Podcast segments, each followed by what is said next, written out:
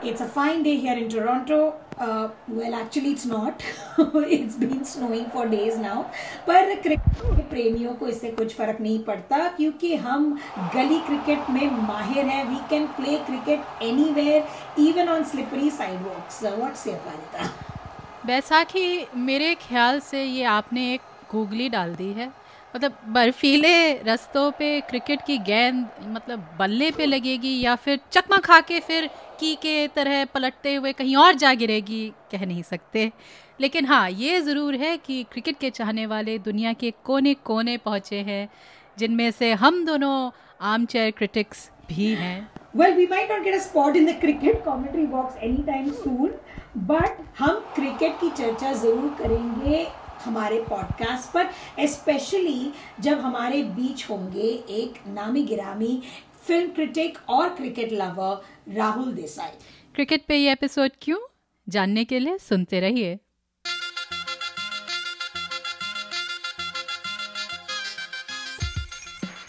नमस्कार, सलाम. मैं हूँ अपारता और मैं हूँ बैसाखी.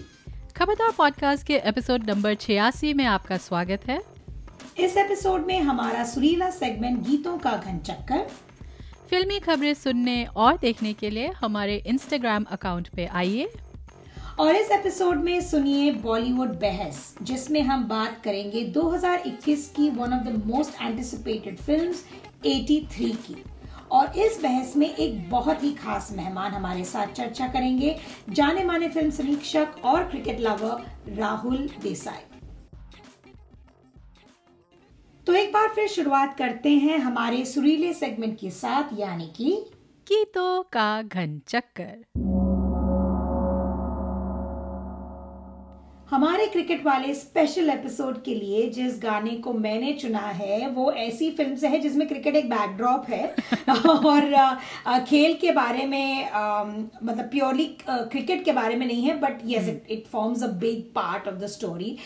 फिल्म है जन्नत, जिसमें इमरान हाशमी एक मैच फिक्सर का रोल अदा करते हैं.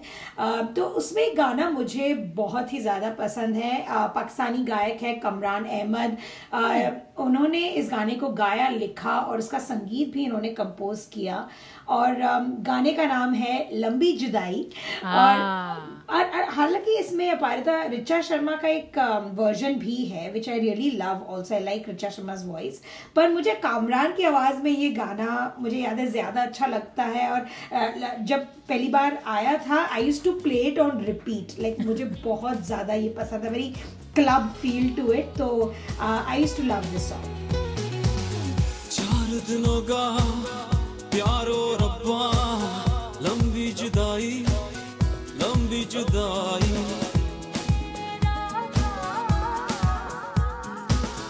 चार दिनों का प्यारो रब्बा लंबी जुदाई लंबी जुदाई, तेरे बिन दिल मेरा लागे कहीं ना, तेरे बिन जान मेरी जाए कहीं ना, इतने जमाने बाद और अफवा याद तू आया याद तू आया.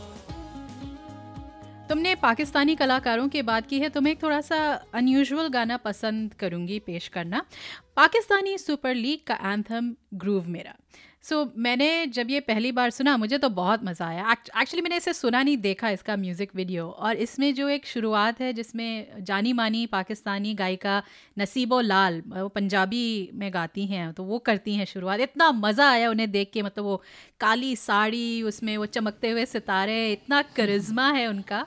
और नसीबो के अलावा इसमें आयमा बेग और यंग स्टनर्स करके एक रैप ड्यूओ भी है.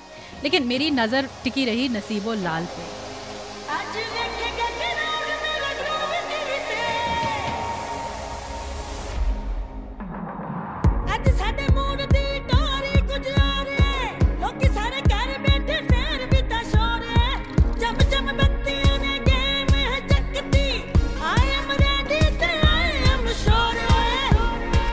बाद में मैंने इस गाने के बारे में कंट्रोवर्सी सुनी. तो हुआ यूं कि भारतीय क्रिकेट फैंस के जानी दुश्मन, मैं थोड़ा बड़ा चढ़ा के बोल रही हूँ लेकिन फिर भी, रावलपिंडी एक्सप्रेस शोएब अख्तर ने नसीबो और उनकी पंजाबी एक्सेंटेड अंग्रेजी की खिल्ली लगाई. तो शोएब को मैं कहूँगी पुराना डायलॉग मार के चिनाई सेठ जिनके अपने घर शीशे के हों वो दूसरों पे पत्थर नहीं फेंका करते। ग्रूव मेरा लिखा है अदनान धूल और यंग स्टनर्स ने और संगीत दिया है जुल्फी ने। Check it out. हलचल है मची हुई फैली है ये बात, लगने लगा है तमाशा शहर शहर आज, बाजों के साज पे बजती हर थाप पे, तू भी जश्न मना उठा हवा में हाथ, आज क्रिकेट का गली में मैच लगाओ, दिल से दौड़ लगाओ यारों के साथ। तो अब मुड़ते हैं बॉलीवुड बहस की ओर।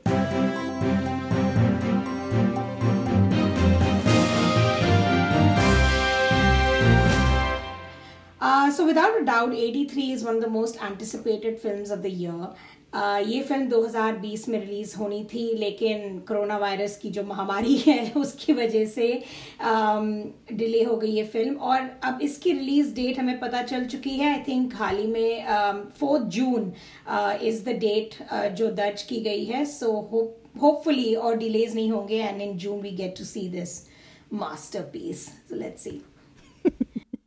तो हमने सोचा कि इस फिल्म पे एक चर्चा होनी चाहिए और आ, क्यों ना इस फिल्म को हम एक ख़ास मेहमान के साथ डिस्कस करें। अगर आप हिंदी फिल्में पसंद करते हैं तो राहुल देसाई का नाम तो आपने सुना ही होगा और अगर आप क्रिकेट पसंद करते हैं तब भी राहुल देसाई का नाम आपने सुना ही होगा। आजकल ये फिल्म कंपेनियन के लिए लिखते हैं, उससे पहले मुंबई मिरर, कैच न्यूज़ और द हिंदू के लिए भी लिख चुके हैं और कई और जगह इनके लेख आप आई एम श्योर पढ़ते होंगे। राहुल देसाई खुद एक पॉडकास्ट भी पेश करते हैं अपने सह समीक्षक तनुल ठाकुर के साथ जिसका नाम है इंडिया इंडिपेंडेंट फिल्म्स यानी आई आई एफ पॉडकास्ट और हाल ही में इन्होंने ईब आले ऊ पे चर्चा की। राहुल, आपका स्वागत है। Thank you. ये राहुल नाम तो सुना होगा वाला इंट्रोडक्शन तो अच्छा लगा मुझको। परफेक्ट है। यू नो ये जोक मैं बन मारने वाली थी बट आई एम राहुल, नाम तो सुना होगा। कोई बात नहीं। बैसाखी के लिए ये जो सो so, आते हैं तिरासी पे। uh, सबसे पहले हमारी चर्चा का विषय रहेगा जो उन्नीस सौ तिरासी में जो दरअसल वर्ल्ड कप मैच हुआ था। uh, उस समय मैं काफ़ी छोटी थी जब ये मैच खेला गया था। इंग्लैंड के लॉर्ड्स ग्राउंड पे खेला गया, इतना तो मुझे पता था और uh, सबके जैसे मैंने वो वाली तस्वीर भी देखी थी, वो कपिल देव की मुस्कुराते हुए ट्रॉफी उठाए। टीम के काफ़ी कुछ खिलाड़ियों के नाम मैं जानती थी जैसे कपिल देव, सुनील गावस्कर, रवि शास्त्री, कृष्णमाचारी श्रीकांत। लेकिन क्रिकेट में मेरी जो रुचि है वो थोड़ी बाद में आई, मेरे ख्याल से लेट एटीज़ में। उस समय आ, मैं ऑस्ट्रेलिया में थी और ऑस्ट्रेलिया उस समय क्रिकेट के मैदान पे बड़ा हावी हो रहा था। फिर भी इतना कह सकती हूँ कि ये थोड़ा सा अनुमान था कि इंडिया ने वर्ल्ड कप जीता, लेकिन इसका जो महत्व है मुझे काफ़ी बाद में पता चला कि इंडिया ने कैसे ये जीत हासिल की एक नामी गिरामी वेस्ट इंडीज़ टीम को हरा के। तुम्हारी क्या मेमोरीज़ हैं बैसाखी? वेल uh, well, मैं मैं भी चार साल की थी तब, पर बड़े होते हुए आई गेस हम सभी ने उस जनरेशन में अपने सभी परिवार वालों से खूब कहानियाँ सुनी थी उस मैच की एज वी ग्रू अप। और भारत के साथ साथ I think at that time I remember West Indies की uh, के भी खूब फ़ैन थे हमारे, at least in my family was a huge fan following. वो फीलिंग काफ़ी कॉमन uh, थी। यू नो वेस्ट इंडीज़ के बॉलर्स uh, जो that whole quartet, Andy Roberts जिनका नाम निक नेम हिट मैन था, Malcolm Marshall, Michael Holding which I मतलब I just came to know कि he was called the whispering death apparently, और जोल गाना। uh, तो इन चारों का जो एंड um, इन्होंने उन्नीस सौ तिरासी फाइनल में भी uh, काफ़ी हालत ख़राब कर दी थी इंडियन बैटिंग लाइनअप की। प्लस बैटिंग ग्रेट्स तो थे ही, विव रिचर्ड्स थे, क्लाइव लॉयड उनके कैप्टन थे, तो ऐसे दिग्गज यू नो टीम में थे उस वक्त। और हमारे पास आई थिंक उस समय कोई उस लेवल का फास्ट बॉलर नहीं था। कपिल देव ज़रूर थे ही was but those four were on a different level all together. But I would like to mention कि कपिल देव से बहुत ज़्यादा लगाव था हमारे सभी परिवार वालों को। हालांकि लोकल बॉय वो सुनील गावस्कर बॉम्बे बॉम्बे के तो, पर अब अभी भी याद है मुझे कि लिविंग रूम में चलते फिरते अगर कपिल देव का वो पामोले का जवाब नहीं ऐड आता तो मेरी मासी से लेकर मामी नानी जो भी गुजर रहा हो, बात करते करते कोई सब्जी काट रहा हो, एक बार टीवी की तरफ मुड़ के स्माइल जरूर देता था, you know. So it was Kapil was part of the family, so the love was very deep for Kapil और उनके खिलाफ कोई अपशब्द नहीं टॉलरेट किया जाता था मेरे एक्सटेंडेड फैमिली में एटलीस्ट. तो but coming back to memories, तुम्हारी तरह पारिता, मुझे भी nineteen eighty three world cup की जो जीत थी उसका महत्व मुझे काफ़ी बाद में uh, समझ में आया, specially you know West Indies जैसे शक्तिशाली टीम को हराने का जो महत्व था एज अंडरडॉग्स, वो बाद में समझ में आया डेफिनेटली. सो so, राहुल, आप तो उस समय पैदा भी नहीं हुए थे शायद जब इंडिया ने ये वर्ल्ड कप जीता, तो बड़े होते हुए होते हुए आपके क्या एसोसिएशंस रहे हैं एटी थ्री से? हाँ, मैं तो माइनस तीन साल का था तब, तो आई आई मीन इवन मैं like it took me a while, क्योंकि मैं जब I was interested in cricket from very early on, पर मैं वेस्ट इंडीज़ टीम का बहुत बड़ा फ़ैन था बहुत पहले से, and even now even today मैं बहुत बड़ा फ़ैन हूँ. Obviously it's not the same anymore, और बीस तीस साल पहले की तो बात नहीं है, बट मैं Viv Richards, Clive Lloyd, the bowling quartet, that's what I grew up watching अपने कैसेट्स पे. पापा ने रिकॉर्ड किया था काफ़ी कुछ एटी थ्री का, और वो ऑब्वियसली बहुत बड़े क्रिकेट फ़ैन थे, तो ये कपिल देव और गावस्कर और all these names came for me a little later, क्योंकि मैं पहले से मैं वेस्ट इंडीज़ वाले वीडियोस देखता था, at least nineteen eighty nine ninety से शुरू किया था देखने, और मैं बहुत ही फैसिनेटेड था कि ये मतलब ऐसे भी क्रिकेट खेला जाता है. मैं और एंड आफ्टर दैट तो मेरे लिए कुछ ज़्यादा था नहीं, तो like then suddenly ninety one ninety two के time I think my father realise के थोड़ा ज़्यादा ही फनाटिसिज्म हो रहा है मेरा वेस्ट इंडीज़ का, तो उन्होंने फिर मेरे को nineteen eighty three world cup का कैसेट दिया कि you are now old enough to understand कि हमने भी कुछ किया था, uh, और तुम मतलब Uh, हमारा टीम भी इतना भी ख़राब नहीं है, क्योंकि nineteen ninety two one two में तो इंडियन टीम का कुछ ज़्यादा था नहीं, Pakistan was ruling the world at that point, तो आई वाज लाइक ठीक है मैं देख लेता हूँ कितना ही हो सकता है. एंड देन वो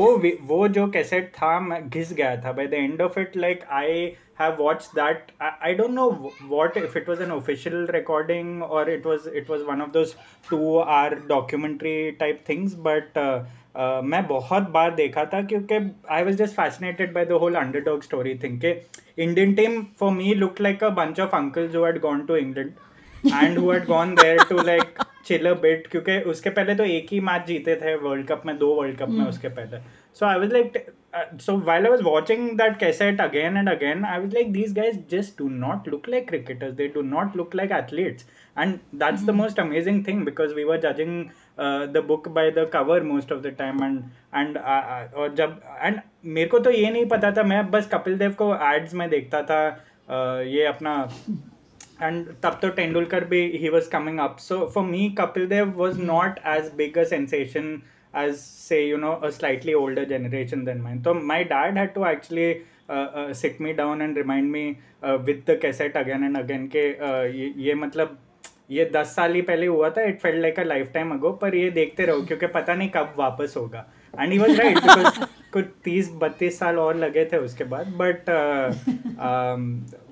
those were my memories and I I really watch it again and again because I fell in love with the Indian team through those uh, recordings again, uh, like uh, whenever I used to uh, probably every Sunday or Monday I used to just sit down and watch parts of it, and uh, obviously most of those players were not playing by the by ninety-two ninety-three mere uh, ten, you know mm-hmm. Kapil Dev was on his way out by then, and you know so uh, मेरे लिए बहुत बड़ी बात थी because I was like ठीक है ये भी at some point even we may have had one good tournament even though we never really were world champions in a sense, because वो tournament के बाद ही West Indies had taken their revenge by coming to India and absolutely obliterating Beating us. us. So, yeah, yeah, yeah. So, uh, so I, I was like ठीक है एक tournament miracle था, and मैं बहुत बार देखा था, and I had taken the cassette Uh, even when we had stopped playing cassettes and all, I had taken it to Bombay once we moved to Bombay in two thousand two or something, even when D V Ds were starting. I had taken the cassettes hoping that I could still watch them. But uh, wo, matlab, my memories were fairly innocent, and uh, unfortunately, I was obviously never there, so I never really understood how it changed Indian cricket. Uh, but that is why the film is going to be there, I'm guessing. ठीक है, तो film पर हम आएंगे अभी। Just अब, अब इससे पहले कि मैं अगला आपसे प्रश्न पूछूं, राहुल, वेस्ट इंडीज़ की टीम के आई I मीन mean, मुझे याद है यू you नो know, एक तो वो इतने लंबे चौड़े और उनके वो बाउंसर्स और बीमर्स, बट वेस्ट इंडीज़ की टीम के बारे में ऐसी क्या खास बात थी कि आप आप उन पर इतने न्यौछावर था आपका प्यार? वेस्ट इंडीज़ का क्रिकेट खेलने का तरीका was one thing, but their way of sort of bringing their lifestyle onto the field and playing with the kind of Um, very, I won't even say professionalism. It was just like they were born to play, just like Brazilians were sort of born to play football. You just felt like it was an extension of their of their everyday. ऐसा नहीं लगता था कि वो लोग effort मार रहे हैं या you know बहुत ही training किया है इसके पहले. Because I've heard stories of the West Indies team growing up, especially from my mother, because uh, my mother was a receptionist at a hotel in Ahmedabad when we were growing up. And uh, uh, and this was also before I was born. She was working for a couple of years there. And the West Indies team used to tour quite often. They used to come to India. All the Clive Lloyds and the Viv Richards and all of them. So she used to work at a hotel and they used to be put up at that hotel most of the time. It was, I think, called Kama Hotel in Ahmedabad uh, uh, back then. And, and so she, all of them at some point, uh, at least I heard, used to be flirting with the receptionist. And one of them was her. And uh, and... she used to tell me stories about how, you know, uh, how charming Viv Richards was, how uh, sort of, uh, I don't know, I just sort of felt like I knew them even though I had never really met them. And and they and they used to remember the names of, you know, people like my mother and the other her other colleagues working at the hotel. They were never, and, and, uh, and they were never really indecent per se because, uh, it, you know, given that it was a technically conservative Indian city or a smaller city at that point, uh, nobody really took offense uh, to it, and and they they actually uh, th- one of the most fascinating stories I heard is they crashed an, uh, one of my mother's friend's wedding there because they found out that they might get to drink maybe a little at the wedding in Ahmedabad. So and this was uh, this was just on the eve of a match, you know, or after a match. It, it didn't really matter. They used to be playing hungover most of the time. And just if you grow up listening to those kind of stories, you're like, अच्छा ऐसे ऐसे ही sport खेला जाता है, ऐसे ही खेलना चाहिए, ज़्यादा over analyze नहीं करना चाहिए. So that sort of daring sort of attitude towards something that has is more or less a religion in India, that sort of daring attitude was very intriguing and very uh, hypnotic to someone like me. And that's why through the nineties, जब ninety six world cup में भी West Indies हारा था semifinal में, मैं तब रोया था. इंडिया हारा था तब मैं नहीं रोया था. आई वाज लाइक ठीक है, इंडिया तो मतलब पता है at some point of time, you know, they are the better team at that point of time, maybe down the line they will do well, but I could sense that West Indies का थोड़ा decline हो रहा था nineties में, or uh, mm-hmm. maybe I'll never see these days again. So I, I, you know, I was very envious of my parents because of that. I still have, मुझे थोड़ा सा soft spot अभी भी है Brian Lara के. Oh, Brian Lara is my all-time favorite. सो हम बहुत detail में तो नहीं जाएंगे ये nineteen eighty three world cup के बारे में, क्योंकि ऑब्वियसली राहुल इसके बारे में घंटों तक बात कर सकते हैं, लेकिन कुछ हाइलाइट्स की बात करते हैं. तो मैं जब ये वर्ल्ड कप पे रिसर्च कर रही थी, काफ़ी पहले भी मैंने की थी किसी एक लेख के लिए और अभी हाल में इस इंटरव्यू के लिए, एक बात मुझे बड़ी इंटरेस्टिंग लगी. हम ये जो अंडरडॉग्स की बात कर रहे हैं कि इंडिया की जो टीम थी उसकी ज़रा भी कोई उम्मीद नहीं थी इस वर्ल्ड कप से. इनफैक्ट एक मैंने इंटरव्यू में देखा था, कपिल देव कह रहे थे कि वो बड़ी हबड़ तबड़ में से पहुँचे इंग्लैंड, वो पासपोर्ट्स वगैरह संभालने में ज़्यादा उनका ध्यान था. और उस समय सुना ये कृष्ण श्रीकांत की नई नई शादी हुई थी, तो वो तो अपनी नई नवेली दुल्हन को हनीमून पे ले जाना चाह रहे थे. वर्ल्ड कप एक काइंड ऑफ बहाना सा था, लेकिन कपिल देव की कैप्टनसी के नीचे इस इस टीम ने थोड़ा यू नो कमाल सा कर दिया. तो राहुल, आपको इस आपने थोड़ा बोला कि अंडरडॉग टीम थी, पर आपको कुछ पता है उनकी तैयारी कैसे थी इस इस वर्ल्ड कप के लिए? हाँ, ओवर द ईयर्स जब मैं पढ़ रहा था इसके बारे में, जब मैं लोगों से सुनता था, तब थोड़ा पता चलने लग गया था कि इंडियन टीम का obviously they had entered the tournament as absolute no hopers that were probably like not even on the level of say Sri Lanka in the ninety six world cup. मतलब जैसे श्रीलंका ने एंटर किया, nobody expected them. The Indian team was more of a miracle at that point. Like as even the players themselves didn't believe it. As you said, Shrikant तो अपने honeymoon पर जाने वाले थे यूएस, उसके बाद तो uh, उनके लिए तो एक स्टॉप ओवर था. तो आई आई थिंक Uh, जो I I mean mean, some things can't be explained, right? Which is why I find it very fascinating कि इसके बारे में फिल्म बनाना, one thing is telling us a Wikipedia account of जो हुआ था tournament में, इंडिया कौन से कौन से मैच जीते, कैसे वेस्ट इंडीज़ को आ रहा है, ये सब ठीक है, पर जो what happened behind closed doors हम nobody really knows, because obviously के players uh, even today all those players, the eleven players involved, बहुत ही nostalgia से they recall these uh, they recall their moments, but you know you can't expect them to be honest of what really happened. हम interviews तो पढ़ रहे हैं, हमारे लिए research ये काफ़ी है, but uh, what we do know is that when you know India entered the tournament uh, uh, they were sort of uh, taken over by a young captain at that point of time. At twenty,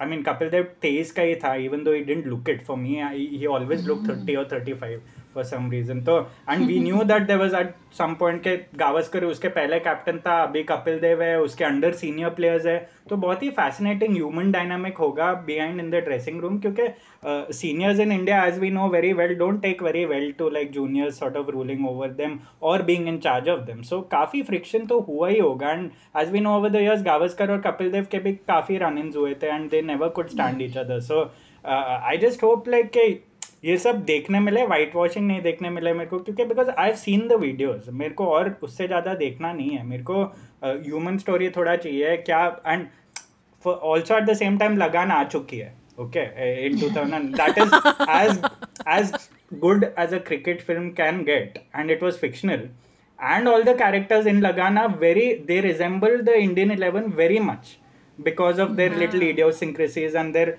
absolute unpreparedness of sort of playing cricket. The only difference is these were real people and Lagan was fictional, so you cannot replicate that thrill again. People have already seen Lagan and experienced Lagan, so uh, what you'll have to do is be a little honest to जो हुआ था at that point and be a little more of an investigative documentary than a celebration of you know Indian culture and Indian history. तो खैर जीतने की intention से भी ना गए हो, इंग्लैंड को सेमीफाइनल्स में इंडिया ने हराया और इंडिया फाइनल्स में पहुंची, that was also a shocker. तो और और वेस्ट इंडीज से उनका मुकाबला हुआ, just setting the scene a bit. तो फाइनल्स में उस time like we said West Indies की सबसे स्ट्रॉन्ग टीम थी with a formidable you know bowling attack, और पिछले दो वर्ल्ड कप जीत चुकी थी West Indies. When they were coming into this championship they were looking for their third win. India like Rahul was saying कि अच्छी team थी, but it was I mean the standards were different uh, compared to जो West Indies की team थी. तो during the course of the championship what I was reading was कि उनका अच्छा प्रदर्शन रहा, वो improve करते रहे, uh, छः विकेट से जैसे मैं, uh, मैंने कहा इंग्लैंड को हराया सेमीफाइनल में, तो अच्छी टीम थी पर इस सिचुएशन में डेफिनेटली अंडरडॉग्स थी. स्पीकिंग ऑफ श्रीकांत, उन्होंने and Kapil Dev I think in a lot of interviews he mention कि what saw them through was Kapil Dev का एक यू नो जो आत्मविश्वास था बहुत महत्वपूर्ण साबित हुआ you know in motivating the eighty three Indian cricket team to win. तो Rahul, if you were a betting man, अगर आप उस मैच के बारे में सोचते हैं the finals, would you have bet on India और against India to win? No, I would have obviously definitely bet against India, because honestly nine times out of ten even today Uh, mm-hmm. India would have lost that match. We just got to see that one time, uh, that one miracle somehow, because I think मतलब cricketing gods भी थक गए होंगे after fifteen years of West Indies domination. उसके पहले दो World Cup nobody else knew how to play limited overs cricket at that point, और West Indies के लिए तो playground लग रहा था. Even in the final तुम अगर ध्यान से देखो तो uh, there is a there's a huge difference in intensity in the cricket of both sides. You know like West Indies के लिए ऐसा लग रहा है कि it's a bad day at office लग रहा है, और ये बैड डे कभी वापस नहीं आने वाला नेक्स्ट तीन चार साल तक, वो भी पता है. But at the same time the stars aligning and that Indian team after sort of just only scoring one eighty-three somehow managing to to you know to restrict that West Indian team वापस कभी नहीं होने वाला. If you ask anyone, even our parents back then और everyone who was actually hooked to the forecast to the telecast at that point of time, कोई को hope नहीं था. It was there was no there was no way until you know Viv Richards sort of got out, there was really no hope for the Indian team. And even today that one that one definitive moment of the final is always going to be that. And that is something I grew up also listening to and rewatching and watching, because according to me, the only way to catch the ball was to go backward and catch the ball, at least when I was growing up and playing cricket, because that was an iconic catch. Not so good. Beautifully caught. He shipped that away to within fifteen yards of the boundary. And the Indian skipper has done a tremendous job to get back there. Marvellous running catch. And Richards has gone for thirty-three. So, तब तक तो मतलब hope नहीं था. It's it's wonderful that that happened, because it set uh, it set not only Indian cricket, it set cricket on a different alternate uh, sort of future, uh, which would have mm. never been possible if West Indies had sort of won the World Cup, because I always play it out in my mind. I love playing alternate futures out in my mind, and if West Indies had won that World Cup and India had not, India would never have grown into a superpower in cricket. We would not have seen a Tendulkar down the line. We would not have seen uh, a lot of the players that we are seeing today down the line, because nobody would have been inspired by that final. तो मतलब जो भी हुआ it's it's inex it's inexplicable, but uh, that's the joy of uh, I I think sport. तो अब आते हैं movie पे. तो थोड़ा तो मुझे हैरानी है कि अब तक नाइनटीन एटी थ्री पे मूवी नहीं बनी है लेकिन थोड़ा सा मतलब वो दिल को चैन देने वाली बात भी है कि अब तक नहीं बनी है. मतलब आई मीन आप सोच लो कि अगर वाई आर एफ या धर्मा प्रोडक्शन या किसी और ने इसको सोचा होता कि यार इस पर फिल्म बनाते, मुझे तो समझ आई डोंट इवन नो कि वो क्या होता. बट एनीवे वो हो सकता है आजकल थोड़ा ये बायोपिक्स का ज़माना है. एंड देन फिर यू नो हमने अमेज़ॉन प्राइम पे इनसाइडर Insider Edge जैसी um, series भी देखी, काफ़ी popular रही हैं. Also over the years, I think um, maybe one of the reasons, I don't know, Rahul, maybe you can answer this. Um, over the years, the interest in um, cricket has grown, right? I mean, I P L के होते, the whole cricketing culture has changed. It's equated with entertainment. Maybe this was what they were waiting for. क्या पता ये भाप के कि this would be the right time to make a movie on a World Cup that happened, you know, ages ago. What do you think? Like, आपका क्या ख्याल है कि अब क्यों बन रही है ये film?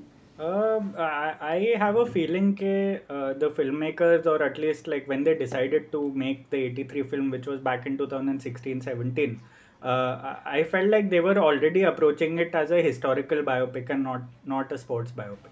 And uh, mm. and if that is the point of view, and if that is, that's actually a smarter thing to do, because we don't do sports films very well. We don't do biopics also at the same time very well.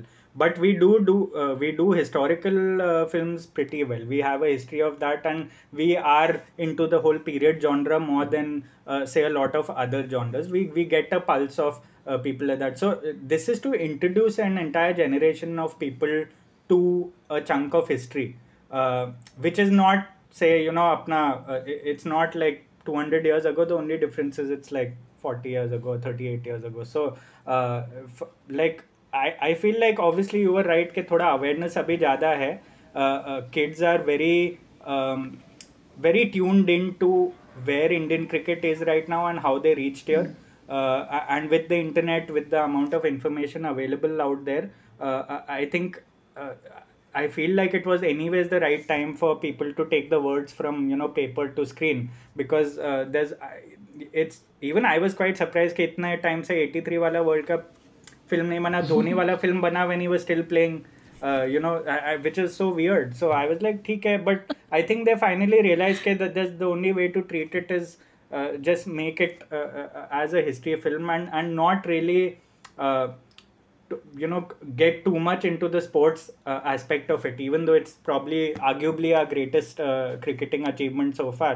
Uh, I, I feel like we'll we'll probably see, uh, uh, I think, a human film a lot more than, say, I, I'd say like a sports film. Because for me, even Lagan was that, you know, it wasn't about the match uh, towards the end. It's about the broader context of it, and and it's, it's the same with the eighty-three World Cup ke uh, itna time tak bana nahi, because I don't think the gen- the people were ready to sort of uh, digest the context of what it meant to uh, to Indian sport, to uh, you know, to us as a people uh, also. So I feel like even I'm at the right time to sort of uh, go back into that zone and sort of not get nostalgic, but also learn a little more about where I come from and where my love for cricket comes from.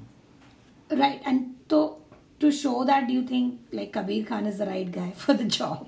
मतलब उनके कुछ पास जो जो उनकी filmography है tubelight और जो भी उन्होंने बनाया, अब considering that I mean he is a pretty efficient filmmaker, उन्होंने he's he's been a documentary filmmaker and his sensibilities seem right. When you listen to him talk, you I mean it seems like he knows what he's doing. But uh, what do you think? Uh, Kabir Khan, right uh, guy to helm this project? Can I also jump in? क्योंकि जो आप कह रहे हो राहुल की you know इसमें जो human stories हैं, क्योंकि कई बार जो मैं से जो इंटरव्यूज़ वगैरह भी देखे हैं जो आप कह रहे हो, you know the cricketers that the team eleven they काफ़ी नोस्टैल्जिया के साथ देखते हैं वो इस मैच को, और and there are some these little tidbits वो कहते हैं कि यू नो कैसे वो, जैसे आपने वो विव रिचर्ड्स वाला मोमेंट बोला, कैसे लाइक एकदम से पासा वो पलटा and I mean they had a sense of confidence थोड़ा जाते हुए, बट उस समय थोड़ा कॉन्फिडेंस थोड़ा और ज़्यादा बढ़ा. और फिर और फिर एक उसमें यू नो मदन लाल और क्रिश कहते हैं कि हमको बिल्कुल we didn't want to go you know at the I guess at the उनको catch like they were so afraid to drop a catch by the end कि वो प्रेशर भी थोड़ा बढ़ता जा रहा था as as the match was becoming a bit more winnable. So these kind of moments आपको लगता है कि यू नो जो आप कह रहे हो human drama, this is what uh, they're hoping to mine. Yeah, I mean, the, the, I feel like in that context, Kabir Khan is actually not a bad choice, you know, uh, uh, uh, because obviously in the last few years, you know, he hasn't really struck gold or anything, especially mm-hmm. with his last few films. But uh, if you think about it, the only guy who can actually balance a sense of scale uh, with mm-hmm. a, a sense of reality, because he has a documentary background, I think, uh, the, you know, he could be the guy, because he could also be the guy who doesn't really only go on the accounts of um, the people involved in the film, like the team. Uh, there will be a wider sense of research. There will be a wider sense of voice about the film, because he has sort of, uh, th- that's his roots of filmmaking, of storytelling. Because documentary filmmakers, you can't take them out of, you can't take documentary filmmakers out of the people who make these films. So, and all his films have reflected that sensibility.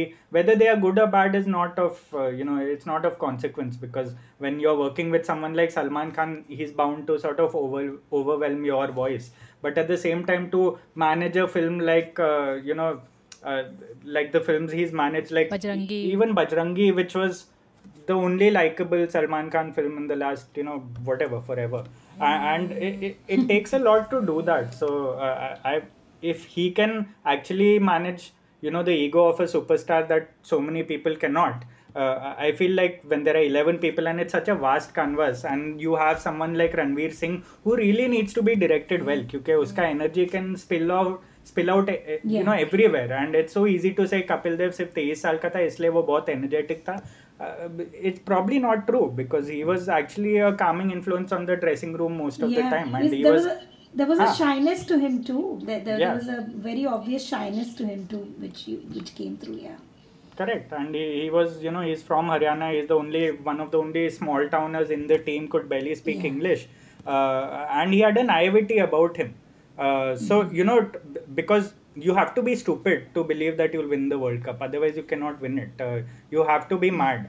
So uh, for for that, I think t- Kabir Khan can mine all that, because even in his earlier films like New York, and even a couple of uh, and before that uh, a couple of films which uh, I forgot the Arshad Wasi film um, Kabul Express. I think I'm not sure. Oh, ha, hmm. Kabul Express. Yeah, those, so those were extremely well crafted films that.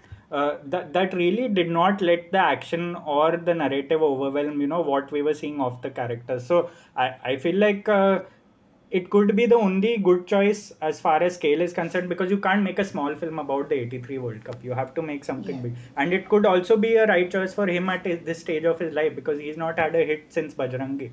And uh, this could just yeah. be his... Uh, his comeback in a sense. So to have like both the filmmaker hungry as well as the audiences is always a good thing. या I mean जो आप कह रहे हो ये extra research, मैंने एक कुछ समय पहले एक लेख पढ़ा था, मुझे ध्यान नहीं आ रहा, पर बिकॉज इसमें यह भी था कि कपिल देव एक काउंटी मैच खेला था ना, he had played some sort of a county match, and वहाँ पे समथिंग हैपेंड, एंड फिर उसके बाद फिर वो इधर तिरासी में आए थे. So that I thought was really quite, मुझे वो लेख I should remember where that I read that essay, it was actually really beautifully written.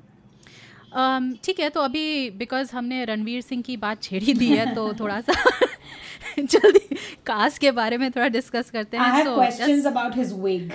I'm sorry, but that looks terrible on him.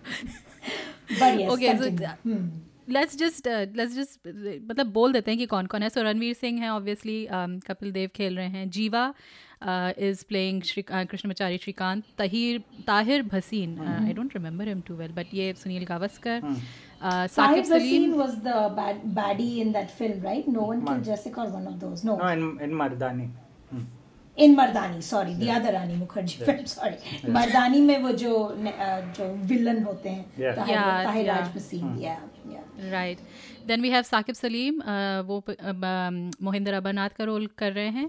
Boman Irani playing Farooq engineer, ये मुझे नहीं पता था कि उनका क्या, I mean Farokh engineer obviously एक धुआंधार बल्लेबाज थे, but उनका क्या connection है, I mean perhaps अभी राहुल बताएंगे हमें. धैर्य कारवा, I think जो रवि शास्त्री का रोल अदा करेंगे. फिर then there is Deepika Padukone जो रोमी देव प्ले करेंगी, एक के साथ एक के साथ एक free types. I did not get that casting but okay never mind. फिर यू नो देन वी ये दीज एक्ट्रेसेस, ये मैं इनको ज़्यादा अच्छी तरह से जानती नहीं हूँ, लेकिन मदन लाल, सनी और कृष्ण कृष्णमाचारी श्रीकांत की वाइफ्स भी हैं, क्योंकि इनका भी एक पर्टिकुलर रोल था वो तिरासी के मैच में. कुछ दो दो महिलाएं चली गई थी होटल रूम, क्योंकि उनको लगा था बस अब नहीं जीतने वाले हैं एक सौ तिरासी के बाद. और फिर मैली मार्शल जो मैल्कम मार्शल के बेटे हैं, वो अपने पिता का रोल निभा रहे हैं. So any thoughts on this cast, on the cast Rahul? I mean I like I just hope that like what we've been hearing so far, it's not only going to be about Kapil Dev, also it's not technically mm. going to only be about Ranveer Singh. I hope that sort of holds true, because if we do have a solid cast, because Tahir Raj Bhasin is actually one of my uh, favorite sort of actors who hasn't been utilized enough. He he also appeared in Chichore, and I think him as Sunil Gavaskar would ah, be right. would be a very smart thing, because Gavaskar and Kapil Dev have this friction. Uh, and and this guy as an arrogant guy works very well, like uh, because he's only done these kind of roles earlier. So I, I feel like that's yeah. that's pretty good casting. I'm not sure about Farouk Engineer myself, uh, uh, but to have Boman Irani in any kind of film would be a good thing, because mm-hmm. he always uh, uh, you know knows what to do in scenes that you know uh, normally fall flat on uh, its faces. So uh, uh, and you know about Deepika and all, obviously I'm I'm not going to take that casting you know on face value. It's I don't know how much of a role Kapil Dev's wife had in, I mean yeah. technically you know it's going to be more than just audience shots or crowd shots or whatever, like the I, I just hope like the film just does not bury itself in a sea of anecdotes, you know, because we do know that Sunil Gavaskar's wife in the stand saying uh, unko bolna station pe mile iske baad aadhe ghante mein I want to go shopping when India were losing in the match. we know we, we do know all these anecdotes, but I just hope it's just not going to only give face to those anecdotes, because you know at the same time you have to understand that this is the same cast that will have to also give um, first flesh to uh, uh, you know a part of the tournament that has gone down in uh, you know in the annals of history, because the one seventy-five that Kapil Dev scored against Zimbabwe in the middle of the tournament uh, is widely known to be the greatest World Cup innings ever played, and it remained untelecast. It was never televised. Uh, nobody has footage of that match. Uh, wow. It was at Turnbridge Wills, and we were seventeen for five, and Kapil Dev uh, out of nowhere came with probably the greatest World Cup innings ever. So nobody knows, only the people who were at that ground know of that innings, and they still swear by it, and you keep hearing urban legends about it. And this will be a team that has the privilege of actually giving flesh and blood to that particular moment in the World Cup. And that particular moment is probably also, if you ask most of the team members, even today, they were like, this is when it changed for us, when we saw this kid uh, absolutely mauling like an attack out of nowhere, you know, because back then one seventy-five is not a normal thing. Nowadays, everyone scores it, you know, Rohit Sharma har dusra din kar raha hai. But uh, uh, to have someone just, uh, you know, do something like that, especially in a minnow, like an Indian team who had rarely won before that, and we were on the verge of going out of the World Cup when we beat Zimbabwe. So uh, to, to turn around an entire nation's fate like that, uh, I will probably bet my life that the most patriotic moment of the film will be will be uh, that particular uh, moment where, uh, you know, Ranveer Singh actually gets to essay uh, something that we've only, you know, grown up hearing. So I, I feel like we know the beats of the film. We, I just hope that uh, there is something beneath that. There's not only, uh, you know, like a mandatory patriotic moment and a, a, a comedian like the Srikant character. Obviously, we know what that's going to be like. And, and you know, even his teammates, even his teammates know that. So, um, I, yeah, so it it there is so much potential. There is so much plenty of, uh, uh, you know, th- there's so much meat within the story itself. And there's so much subtext written between the lines that we don't know of. So I feel like cast-wise, uh, we'll find out when the film comes. But on paper, it looks pretty good because I, I'm aware of most of the actors. Uh, I just hope that edit table pe aadhe ka roles, you know, it, it doesn't get cut off because Ranveer Singh is sort of Ranveer Singh. So uh, let's see how that goes. But it's, it it looks fine. I, and I've been looking forward to this uh, before the COVID thing struck. And it was a pity because, but, you know, if, if we have to go to a big screen to watch a film, this would be the one, I guess. This would be it, yeah.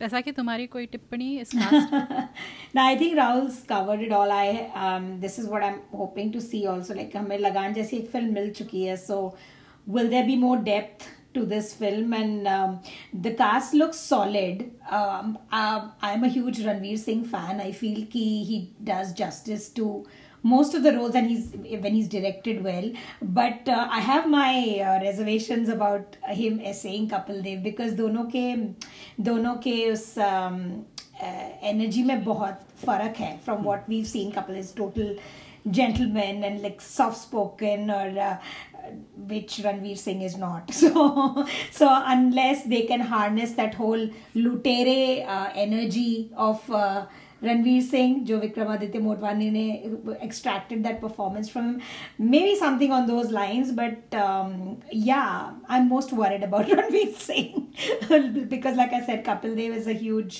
deal in the family, so let's see if he does him justice, but... Nahi to joote padenge usko, koi baat nahi. It's a lot of pressure actually on him to nibhao such a character who's a national icon and all that, so yeah. But have faith. Okay. Yeah. नहीं वो कर लेगा. So बस आखिर में. No doubt. Sorry, were you going to? आप कुछ कहने वाले थे? हाँ, no about Ranveer Singh only. Like uh, I actually I'm strangely confident about him playing Kapil Dev because yeah. uh, for me in my mind के वो जो character arc है uh, at least Kapil Dev का as you said के वो soft spoken है पर Ranveer Singh actually थोड़ा मतलब total opposite है character arc है it, his uh, it will be his his main thing will be like, you know, act like you're in Gully Boy. Because uh, more or less, mm. uh, he plays the same character who's a little soft-spoken, who's a shy sort of uh, guy trying to find yeah. his voice. And when he comes on stage, wo faad deta hai. So it's one of those things when on the cricket field, obviously he can't be as vocal as a rapper. But uh, to get that energy onto the cricket field and to see that contrast between the cricket field and the dressing room, वो जो Gully Boy का uh, जो we saw and he actually did very well in that film. So if he could do that, I don't mm-hmm. see why he could not do this one. Yeah, मैं भी Gully Boy को बोलने वाली थी and वही जो आप कह रहे हो वो director I think वो जोया अख्तर hmm. ने उसको थोड़ा रेन इन किया काफ़ी रेन इन किया था in Gully boy and it was a quite a nuanced performance तो आखिर में आई मीन हमने खैर वी हैव इसके बारे में हमने काफ़ी बातचीत कर ली है but just to sort of sum it up Rahul तिरासी फिल्म से आपकी क्या अपेक्षाएं हैं एक्सपेक्टेशंस तो obviously that it it's twofold right extra pressure है क्योंकि ये कोविड के बाद आ रहा है so the audiences will expect this film to be the saviour of Hindi cinema at the same time. Like there are a couple of films releasing before that on the big screen, but there are films like Suryavanshi and all which, you know, we won't really take seriously as, as you know, like cinema itself. Okay, theek hai, big screen ke liye theek hai, but this is going to be the film that, uh, that, that has been, first of all, four saal in the making, and secondly, uh, mm. expectations to sky high. I won't deny it because uh, you don't want anyone to mess with your history, your, uh, forget your country's history, your own personal history. And, and you know, at the same time, given that I'm a West Indies fan, I was like, you know, don't fall into the trap of making the West Indians the villain in the final because wo to bahut buri cheez hogi because nobody will buy that. And also that might come off as mildly racist, not to mention that. So, uh, because it's different making like your col- colonial ruler, rulers in Lagan the villains because they were, you know, wo fiction bhi hai. But you cannot make a likable team like the West Indian team who were dominant, but they were also the fan favorites and two villains. So my expectations, uh, you know, fall on like is like everyone else's. I just hope that there is more nuance than only black and white moments in the film. And you know, I'm I'm open to uh, uh, at least like, I'm open to the mistakes that they might make, which we know that people make while they're making biopics. But uh, as far as your gaze goes, as far as your uh, uh, your um, positioning of your story goes, I think uh, there won't be a bigger Hindi film this year.